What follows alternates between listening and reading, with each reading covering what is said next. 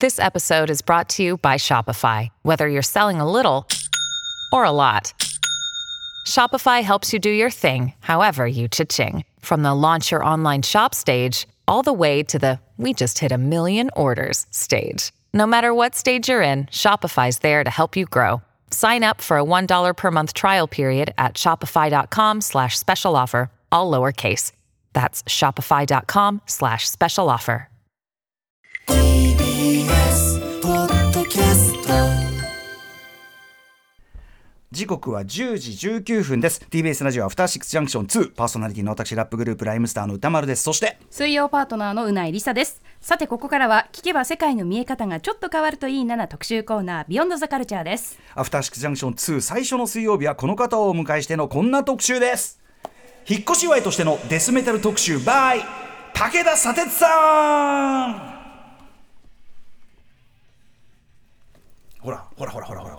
わあボス戦だこれ。ボス戦っぽいですよね。ちょっとね、感じからゲームでね。強そうな出てきてきそう、デスメタル、はい。ということで早速ゲストをご紹介しましょう。ライターでラジオパーソナリティの武田砂鉄さんです。いらっしゃいませ、はい、よろしくお願いします。よろしくお願いします。すみません、いえいえいえこの時間帯のパイセンにすみません。いやいや本当にもうね、私がね、ご挨拶行かなきゃいけない。あ、すみません、本当に。まあ、お隣同士にそうですよ慣れてということで。すさん本当に放送でたくさんこう差し当たり月目の10時から11時半 あれ？あの差し当たりがその月目にかかった時間に時間帯なのか、あの月目なのか、曜曜日にかかってるのかっていうのはちょっとそうですね。議論がありますよね。議論が分かれるところですし、さらに踏み込んだことを言えば、ん。僕は最近あの砂鉄さんは、えやっぱりあの金曜夜に収まる人じゃない。えいやいやいやあのー無責任な人だなと思いながら朝としっかりチェックされてる朝とか昼の帯いやいやいやいやいやをやっぱりやるべきそんなそんなそんなみたいな。ええでそれを言うことによってその差し当たりの意味が どっちに寄っちゃいます？ね。こっちに寄っちゃうんですよ曜日の意味合いが強くなりますもんね。ねこれは良くない。そんなつもりはいないやいやいや。お隣をしばらく楽しませていただきたい。楽しませてくださいしばらくと言いました。それあのいやいやいやえっとしばらく未来未来英語をこちらも差し当たり隣同士でよろしくお願いします。本当にでもねこうやって続けさせていただくのはねありがたいこちらこそですよありがとうござい本当にますということです。はいえーということで改めて武田砂鉄さんのプロフィールご紹介うないさんからお願いします。はい、武田砂鉄さんは1982年生まれのライターでラジオパーソナリティです。出版社勤務を経て2014年からフリーライターになります。以降さまざまな雑誌やウェブメディアで執筆。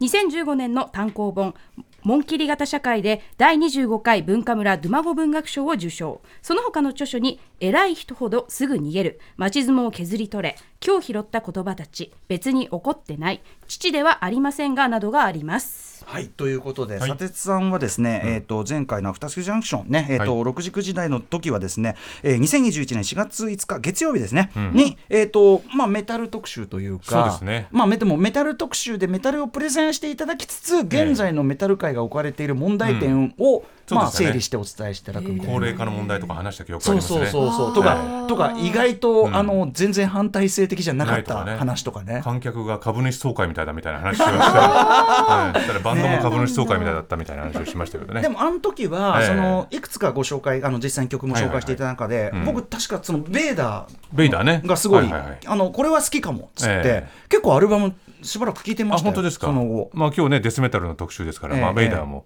デスメタルの枠組みに入りますから、うんあそうなんですね。ええもう今日虜になるんじゃないですか、ね。虜に。ええ。鳥まあありがとうございます、これさっきうないさんも反応されてましたけど、これゲームのね、非常にこうなんか攻撃的なシーンとか、そういうのがこう合うんですよね。今流れてるのはカーカスっていうバンドなんですけどもね。あ。カーカス、ええ。あのあのもう木曜改め水曜ディレクターの角君も、ええ。まあ聞いてなんか本当になんか,、なんか体に入ってるんですよねみたいな。いやそうなんですよ。みんなただ体の中入っててあと気づくだけなんですよ。今まであこれなんだ、ええ私が好きなのこれなんだ、え自然に体を動かしてたもんね。あの聞くタイミングに本当による寝る前とかだとええーってなっちゃうけど、ええ。ゲームのプレイ中とかに聞いたら、うん。相乗効果でより気持ち高ぶるなっていう。まあ今基本寝る前の時間。あいうことになるんですけどね。そうだええ。あのそうなんですよ。時間帯をええ作って。みんなを覚醒させていく。いやそうね。あのね寝お寝落ちしたみたいなね、うん。ご報告もいただいてて、ええ。そんなねなね。寝かす気でやってるわけじゃないんだよと。パシッとね起きてほしいですよ。寝ようとしてる人を起こすようなねあそうですね。ねええ。行きたいと思いますということで。であのちょっと後ほどあのね、はい。あのデスメタル特集への期待メールもいっぱい来てるんでちょっとそちら後ほどご紹介したいんですけどその前にやはり、えー武田佐々木さん新刊のですね、はい。えー9月28日のちょっとょっとなんか嫌な感じっていうのを出されてちょっとこの話、ぜひぜひ。あぜひぜひ。結構がっつりこの話もしたいなと思ってたんで、はい。えーちょっとこちらの、えー、ご本のご紹介もはい、どんな本なんでしょうか。はい。なんか嫌な感じ。こちら1982年生まれの武田砂鉄さんが物心ついてから現在まで身近で起きたトピックやさまざまなメディアを通じて触れた社会の出来事についてルポルタージュドキュメンタリーではなくあくまで漢字として見つめてみたと。もともとは雑誌群像で2020年から連載されていたコラム、えー金過去としての平成を解題、過失修正して書籍化したものです。講談社より1760円で発売中です。はい、はい。ということで、うん。あのこれすごいええ。最初どういう体の本かをあんまりこうあの手を見ずに読み始めて、読み進めてあれ？ここれ佐々さんの自伝なの？みたいな、まあでも半分、そうですね。ええ。まあその平成の30年間って、まあ、僕今40歳なんで、割とこう物心ついてから全部っていう感じがあるんですけど、なんとなくこういろんなこう歴史を振り返自分の生きてきた歴史を振り返るとこうもやがかかってるような感覚っていうのがあって、うんええ。このもやの正体っていうのは何なんだろうなって考えた時に、まあ、その自分の経験もそうだし、うん。その時に社会的にどういうことがあったのかっていうのを、まあ、日頃こう断片的には考えてるけど、ええ。こういう場を用意してもらってこう掛け合わせてみた時に、はい。なんか嫌な感じっていうこのキうん。ーワードを置いた時に、こうなんか一本筋が通ったっていう感覚があったんですよね。これあの後ろのところにも書いてありますけど嫌な感じって高見順の嫌な感じって言ったじゃん、そこから取っっていうかねインスパイアもされてるんですか、ええ。僕はあの小説すごい好きで、あそうですか、はい。ええ。あのーあれも100年前のねねえ。まあ、その大杉栄が虐殺された後の話というアナーキストがどんどんどんどんなんかちょっと最初思ってたとこじゃないとこに最終的に行ってうん嫌な感じっつって終わるっていうね、そうですね、あれもだからその社会の空気を捉えたっていうものですけれども。空気に知らず知らずのうちに呼吸していくうちに全然自分が違う人になってっちゃったっていうか、うん。だから佐哲さんはその時にその時その時にこの空気こうだなとか、うん。変だなって、まあ、この本を書くにあたっても改めて考えられたでしょうし、なんかそのえ待てよみたいな、うん。待てよ思考がやっぱすごいちゃんとしてて、待てよ思考ですね。ほぼもう待てよの繰り返しで、これ。でもそれはもうこの本にも書いてるんですけど、まあ、その神戸であの連続殺傷事件があった時の、うん。まあ、犯人が少年がね全く同い年だった時に、結構テレビのワイドショーとかがかなりいい加減な情報で、うんうん。あの今の若い人たちは怖いねとか切れる若者たちみたいなことを言われた時に、はい。ものすごく僕テレビの前で、うんうん。ある種こう憤ってたわけですよね。うんうん。でそれをもう気にしないっていう手もあったんでしょうけど、まさに僕こうわざわざ立ち止まって、あいつあんなこと言いやがったなとか、あいつまたあんなこと言ってんなみたいな、でその後ねまた同じような事件が起きるとまた同じような人が出てきてみたいな、うんうん。それをこう積極的にこうテレビの前に浴びに行ってたっていう感じがあるんで。どの時代にも、うん。その今の若者っていうのはこうみたいなはいはい。はいレッテルって、特に若者はやられがちじゃないですか。そうですね。でもなんか特に、うん。なんか砂鉄さんのちょうど歩んできたあれがだからその神戸のその事件っていうのが同い年、犯人が同い年、ええ。一方であの宮崎勉の事件の時は被害者側が比較的同い年っていうかなうん。近い年だったとでか、そのまあ割とね殺害現場なんかが割と僕多摩地方に住んでたんですけど東京のね、うん。まあ、その辺りがまあその現場になってしまったってこともあって、それこそこうテレビで見てるとこう殺害された現場の地図なんかがええ。こう一面に出た時に、その自分の住んでたうん。多摩湖という湖の辺りがこう地図に入り込むんですよね。もう完全に地続きの。そうなんですよ。そうするとなんか8歳9歳ぐらいでも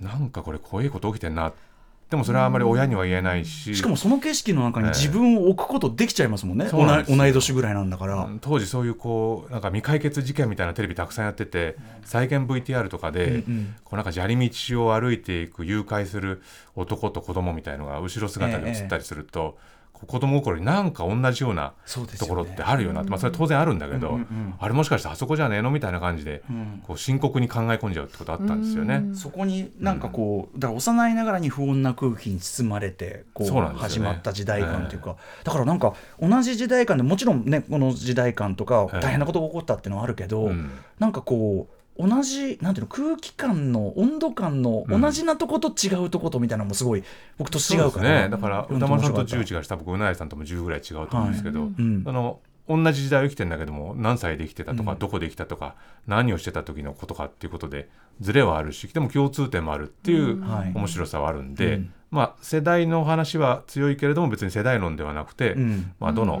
世代の人もこう突っ込んで読んでほしいなとは思うんですけどね。むしろその例えばこう途中で出てくる、ん。その昔から繰り返してるその例えば、まあ、政府とか政治家の言うなんか空想ないいことみたいな、うん。昨日も岸田さんがいろいろ言ってるのとか、ええ。全く同じような、うん、こうまあ一応言っておいた方がいい感じのいいことみたいな、明日は必ず良くなるみたいな、ね、そうそうそうそうそう、え抜け抜けとっていうか、うん。なんていうかあきっちり繰り返されて、うん。またまた振り乱しに戻ってしまいましたって感じがなんかむしろうん。するようなのをなんか読んでて、あこんだけ繰り返してんだっていうのもすごくそう思ったし。ですよね。うん。ねへ平成を大体こう生きてきたという意味ではね成井さんもちょっとしただけど。あのー読ませていただいてあありがとうございます。こんなにもええ平成って辛い時代だったのかって少しちょっと落ち込む気持ちもありました。でもそれって実際に起きていたんだけど、ん。その一つ一つの事実を自分が受け止めてしまうと自分の心が不健康になってしまうからこそ、自分の外の世界で起きていることだって自分を守るために認識していたなって本を読んでいて気づいたのでた砂鉄さんがこれだけ真っ向から全てを受け止めて、こう顧みているのがさすがだなと思いました。い。やでもまあ本当にとりわけこの平成の後期に入ると、まあ村井さんが今おっしゃったように自分から遠ざけることって結構できちゃうわけですよね。で自分の世界を編集できるようになってきてるのでやっぱりまあ僕らの世代そして歌丸さんの世代はこう流入してきちゃうっていう感覚はあったと思うんですけど、でもその流入してくるのもしんどいけどこのうないさんのようにこうある種弾き飛ばしてたとしても、そこからまた染み出てくると、ん。それがまた体に入った時にものすごいこう異物感につながったりもするっていう。免疫がないっていうのもそうありますしですよね。だからその時代ごとにはい。捉え方っていうのは変わってくんでしょうけどね。あとなんかその改めて言われると、確かに例えば1999年にいええろんな、まあ、いわゆる盗聴法とか、うん。住民基本台帳法改正とか、えー国旗国家法とか周辺事態法とか、うん。こういろいろなってその時はすごいこうこれどうなんだってなってたのが、今に至るまで、うん。それが少しずつ少しずつ本当は拡大されてて、えでもなんていうの？もうさ変なこれはこれやるとやばいよみたいなこと言ってたのが、うん。なんていうの？気づいたらデフォになりすぎてて。そうですね。もうそこに文句言うのも忘れちゃってて、でも気づいたらはるかにそこが拡大される時代にもうすでに入っててみたいなのも、なんか改めてあそういえばこの頃この件ってすごい問題になってたのに、うん。今もう半分受け入れた状態みたいなことみたいな。そうですね、まあ、その後いろいろ特定秘密保護とかね、うんうん。共謀罪とかあるいは最近だと、まあマイナンバーとか、うん。あるいは監視カメラどうするみたいな議論っていうのも、まあ、どんどんどんどん進んできてそういうのがやっぱり折り重なるとこの我々はなんか非常に管理されやすくなってるんじゃないか監視されやすくなってるんじゃないかっていう社会システムがなんか気づけば完成してるみたいなね。ね。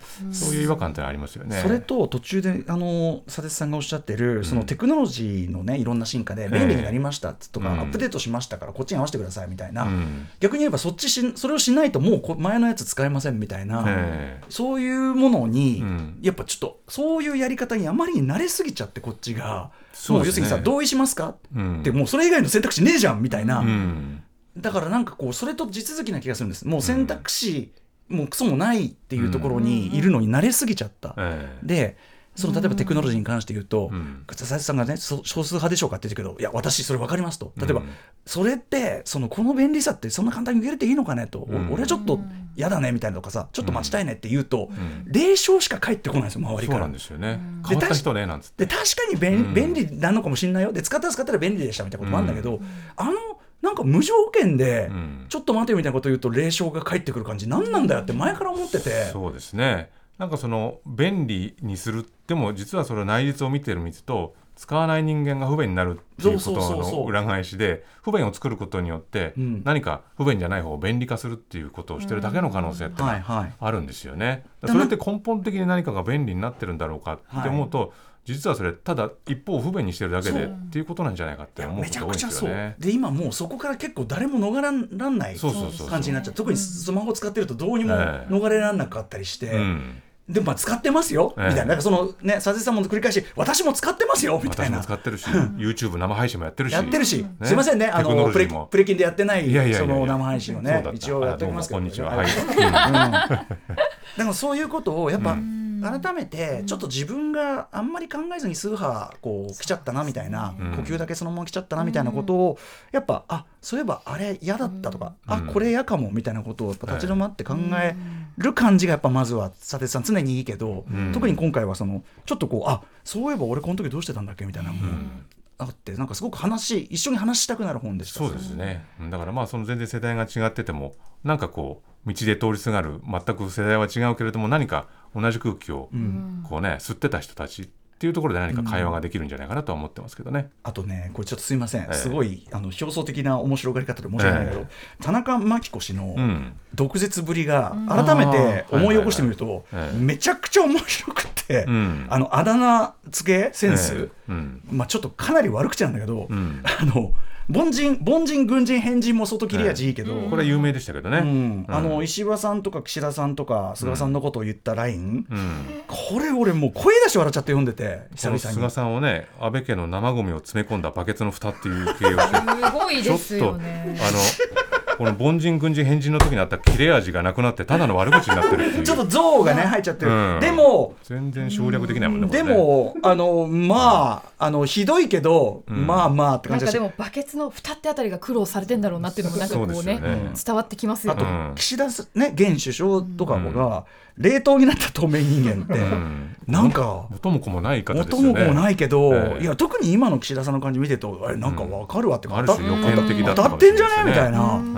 それもねちょっとあの、うん。久方ぶりに思い出そうして。そうそういうね割と細かいネタもねいろんなところに詰め込んでますから。そうなの。金さん銀さんがこういうことをこの時にこういうこと言ったとか、あーあれ本当に平成史を思い出すのにぴったり、これじ一応時代順になっていそうでするというか。ね。ちょっとジグザグ進んでいく感じなんで。ミッチーさんサッチ戦争の時にね。ええ十勝花子のことそうですも書いてますから。よグッグッバイグッバイミッチーってええね、グッバイミッチー。うん。ええありましたもんね。あの騒動始まったのは大サッチ沢優里さんのグッバイサッチ UUY から始まってますからね。ミッチーサッチ騒動って。あそうなんだ、ええあの火付けは。ゲストで浅香光代さんが出た時に始まってますから。そうか、ええ。そして大沢ゆりの U ワイドについてもたっぷり書かれてますからそうですね。まあラジオで育ってきましたんでラジオの話もたくさんしております。ということですいません。ついつはい。いちょっとあれですけど、まあなんか全全ページこの時自分はみたいなんでい。くらでも話しちゃう感じで素晴らしい本でございました。はい、ということで、えーなんか嫌な感じは9月28日に発売されてます。講談社より1760円です。ということです。ということで、うんまあここで十分ねもう終わっても本当にもういいぐらいの感いやいやじなんですけど。僕はもう早くもう次の特集に行きたい気持ちでああそうです。かあすみません、早く早く行かないかなと思って、ああそれは失礼しました。いやいやいやいやいや それではある意味本日引っ越しはすいこちらね本題かもしれません。そのはい引っ越し祝いとはつまり、これはもうデスメタルですよね。ありがとうございます。ありがとうございます。ああこれもういい早いこれ改めてデスというバンドですけど。はい。です。です。あれそうですね、改めて、はい。引っ越し祝いにデスメタル、うんその心は？いやでもこのアトロクに何かお邪魔したいなというふうにはいつも思ってたんですけど、ええ。まあなんかこうネタがないかなというふうに思ってたら、うんうん。まあ、ちょっとこうコロナがなんとなく明けて来日公演なんかも増えてくるときに結構デスメタル系で来日も増えええ。新譜を出したんであこれはもう武田アトロクに行ってデスメタルやってこいっていうこう背中を押されたのかななんていう気持ちにもなってですね。まあまあまあまあええ。まあ、であのこの古川さん構成の古川さんにどうでしょうかとデスメタルでいきますよと。うん。いうもうピンポイントオファーをしまして、で今ここに参ると。参りましたということなんですね。いやでも確かに、はい。あのメタル特集ね、ええ。えーやってからもう2年も経ってるし、ええ。あれでねまた次もお願いしますなんて言ったけどそれがちょっとね、あの続いてなかったんで。そうそうその時言われたからもうそういうの信じちゃうタイプなんでね。いやいやいやあの、ま社交辞令に終わらせてはいけないと思いながら、ええ二年危うくというところだったんで、まあそれは僕はね、まあ結構なことかなと思ったんですけど、はい。でね、やっぱ実際リスナーからも期待のメールがいっぱい来ておりましてラジオで、はいありがとうございます。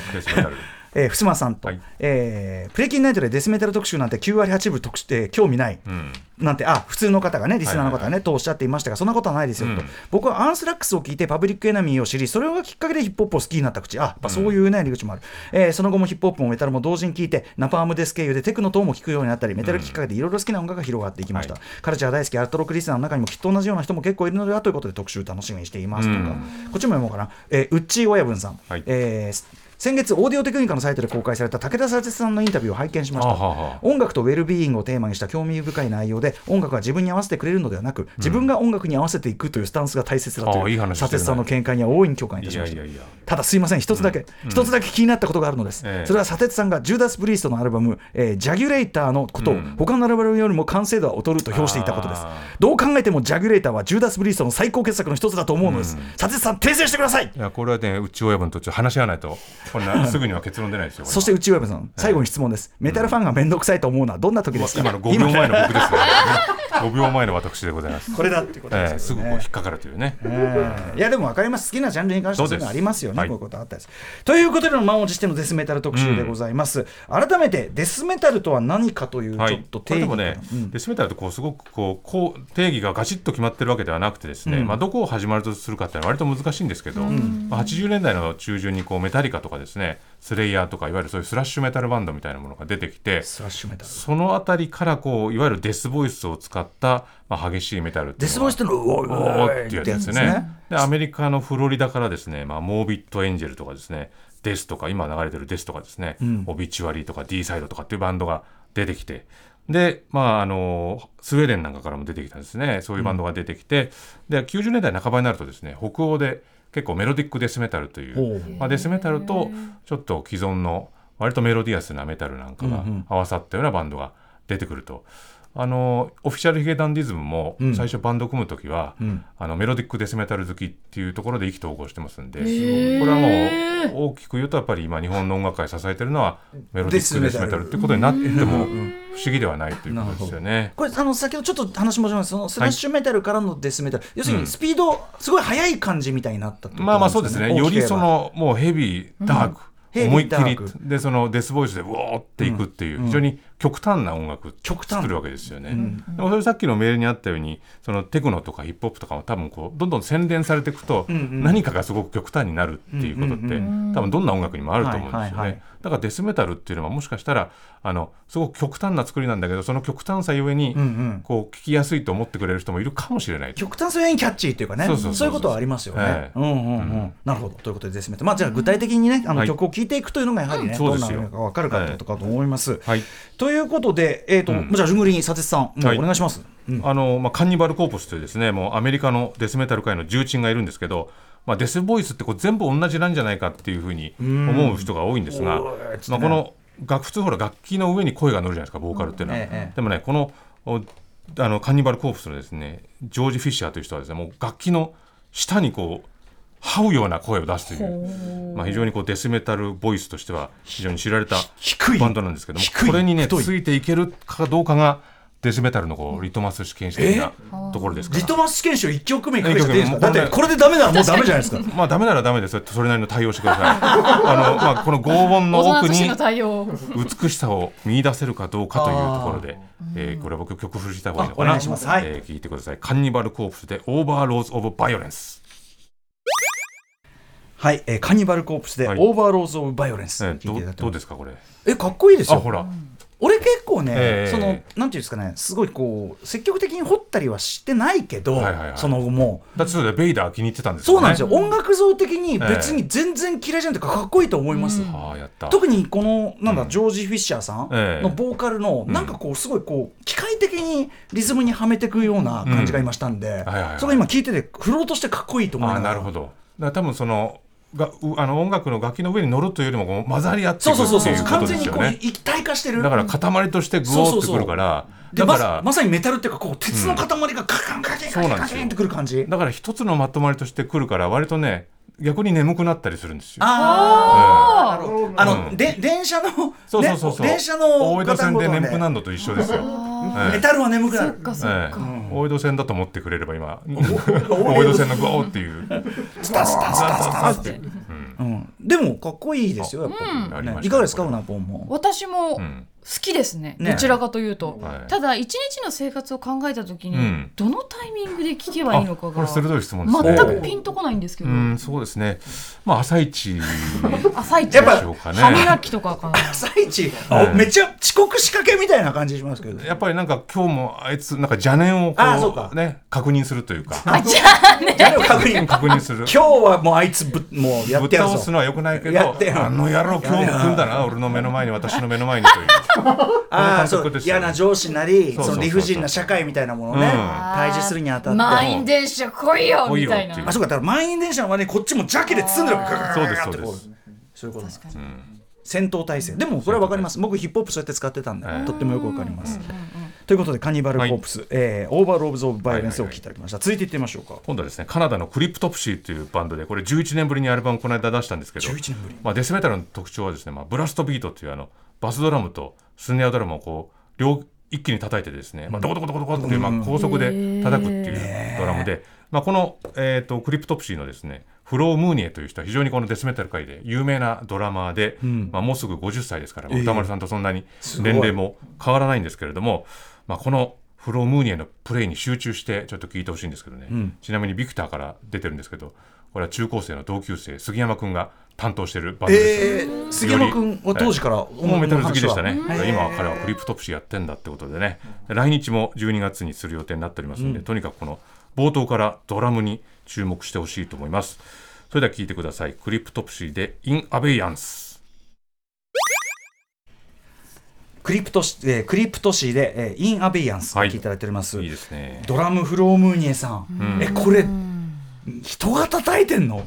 そうですね。僕もライブ何とか見たことありますけど、マジで？延々とずっと動き続けてるっていう感じですえね。ーだって、ええ。全力疾走ずっと続けるようなもんでしょこれ、手でしかも。そうだよ。手と足でずっと動かしてるっていう。関節外れそう、いそれでもニコニコ笑いながらやってますからね。いやちょっとすごいし、うんあの単純にテクニック的なこともそうですけど、ええ。あのあんまり速いと心が穏やかになってくるっていうかあ、そうなんですよ。その感じある、ええ。うん。なんかこう自分たちが想定しているリズムより速いと、んうんうん。なんかそれがね平面に見そうそうえるんですよ。あのあー。そう。アンビエント感をむしろ感じ出すそう乗ろうとしないんだもう早すぎて。だ、からそういう意味ではなんか変テクノとかね割とそういうのなんかどっか近いんじゃないかなとは思うんですね。で途中ちょっと今こうビートがこう落とし目になるところあるじゃないですか、ええ。あそこでこうようやくだから落とし目のところでむしろこうリズムを感じて、あとはこうもっともう浮遊していくっていうか、ええだからもう試験勉強に最適ですよ。え？僕はもう高校時代からやってました試けど。験勉強、ええ。なんかその強引に運んでくれるっていうんですかね。だけどこの音で別に歌詞がいいとか何もないじゃないですか。まあ確かに確かに。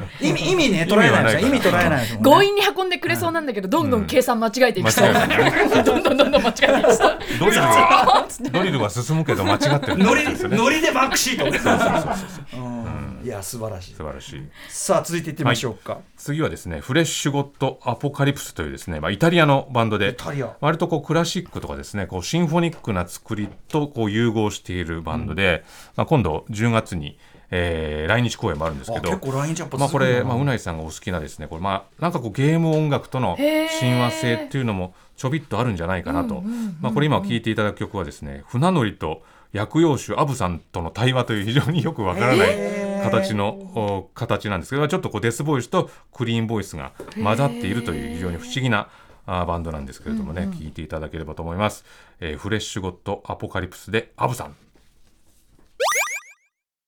フレッシュゴッドアポカリプスでアブさん。はい。かっこいい。いいですね、あのーちょっとやっぱイタリアなあれもあってなんかイタ,、ええ。イタリアンホラー味っていうか、うんなんかそんなのも感じますけどね。ね。ダリオ・アルジェント味と言いましょうか。なんかよくこう「ロード・オブ・ザ・リング」とか、うん。ああいうタイプの映画のこうサおどろおどろントラとかっていうのは、うんうん。なんとなく僕はメタル耳で聞くと非常に聞きやすいんでなんかすよ、ね。おどろおどろしさにちょっとさ、こう景気の良さも入るのよ、まあおどろおどろ景気いい感じ、ええ。景気いいですね。ね、ええ。ホラーゲームってそうじゃないですか、なんか、まあこうロボス戦なんか特に祭るで祭るでってとこもあるからやっぱり。確かにもうアドレナリン出させますからねこれでもうちょっととふざけちゃうとちょっとおバカな感じになっちゃうっていう、ここがこう難しいところですね。でもやっぱりこう基本的に演奏テックいるいる世界だから、ね。多分それがこう構築感っていうの、ん。なんかそれをこう醸し出してるのかなこれね。そうですね。やっぱテクニックがあるともうそれだけで世界ができちゃうっていうところで。そその圧。遊びができるっていうね。一生懸命やらないとできない音楽であるという圧、ああそうですね。これ打ち込みでヘラヘラやってたらこんなんできないですからね ヘラヘラ感ゼロですよね。デスメタルっていうのはね。すごいわ、ええさあ続いてというか次が最後になっちゃうかな、はい。夏瀬さんすいません、えーはい次はですね「 Serenity in Murder」というですねこれあの日本のバンドなんですけれどもボーカリストが女性でですね、うんうん。まあ、ある女性ボーカリストが抜けた後にこれ2018年にですねあのマツコ・デラックスさんの番組「マツコ会議」というのであのなんかレースクイーンさんの特集をやるときにええ。その中継でつないだ歩夢さんという方がですねいきなりそのなんかマツコさんっていうのをデスボイスで言って、それなんかマツコさんが喜びになって、んでそれを見てたバンドメンバーがこの人いいんじゃないかっていうことでオファーしたら、そのデスメタルバンドのボーカルになったと。今までバンド活動そんなにやってなかったんだけれどもあテレビを通じテレてビを通じて、えーデスボイス。になった。でもすごくその、まあ、デスメタルバンドの世界でもすごく女性が増えてきていて、うんうんあのまあこれ声聞くと女性が歌ってるのかなと思うと思いますが、ひとまず聞いていただければと思います。えー Serenity in Murder で Glow of Embers。 Serenity in Murder で The Glow of Embers お聞きいただいております。すごいすごいこれ女素晴らしいで性が。すね。てかかまあ皆さんデスボイスよく保てますよね。どこでなんでどんな声出してでしょうね。これをねずっと訓練があるライブだとやっぱり90分ぐらい歌うわけですからね。でツアーとかやるんでしょ、ん。不可能でしょもう。不可能ですよねだからなんかそのドラムといい、うん。不可能ですねなんかね。不可能なんですよ。不可能だなと思いながら見見ますよライブなんかなんだこれっていうね。でもそれがやっぱすごい圧っていうかなそれがエネルギーになるって感じですかね、そうなんですよ。あすいません。ということであっという間にお時間来てしまいました、はいはいえー今後ともぜひ、まあ、いやいやお互い同士としてですね仲良くやっていき願いいたしましょうということでお願いいたします、最後にぜひさ、えー武田聡さんからお知らせことをどうぞお願いします、まあもうプレキンナイトをですね。同じ時間の金曜日にやっておりますので ぜひまたこのまま明日明後日とまた聞いていただければと思っております。そうですね。この時間ねあのはい。続けて聞いてそのままスライドして聞いてください、うん。えーあとほ本ですね、もちろんね、なんか嫌な感じ、えー講講談談社からら出ております。めちゃくちゃ面白い本でございました。はい。ということで、あの佐哲さん、またまたですあのメタル特集もそうですし、いろんな形でまたあのお世話になると思い聞ますんで、きましたね。聞きました私、ははい。い、また呼んでください、えーあのこれ社交辞令ではございません。しばしばらくここにいる予定なんで。歌丸さんもぜひプレキンナイトいらしてくださいね。お邪魔いたします。はい。よろしくお願いしま。す。す。ということで、武田佐哲さんでした。ありがとうございました。ありがとうございました。ありがとうございました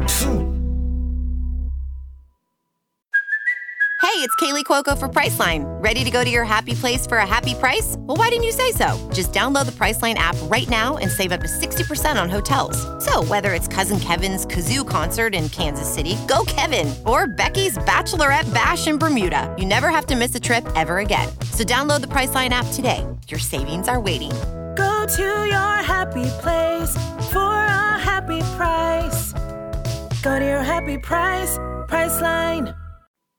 TBS ワシントン支局の樫本照之と涌井文明です。ポッドキャスト番組「週刊アメリカ大統領選2024」では大統領選の最新の情勢やニュースを深掘り。現場取材のエピソードや舞台裏も紹介しています。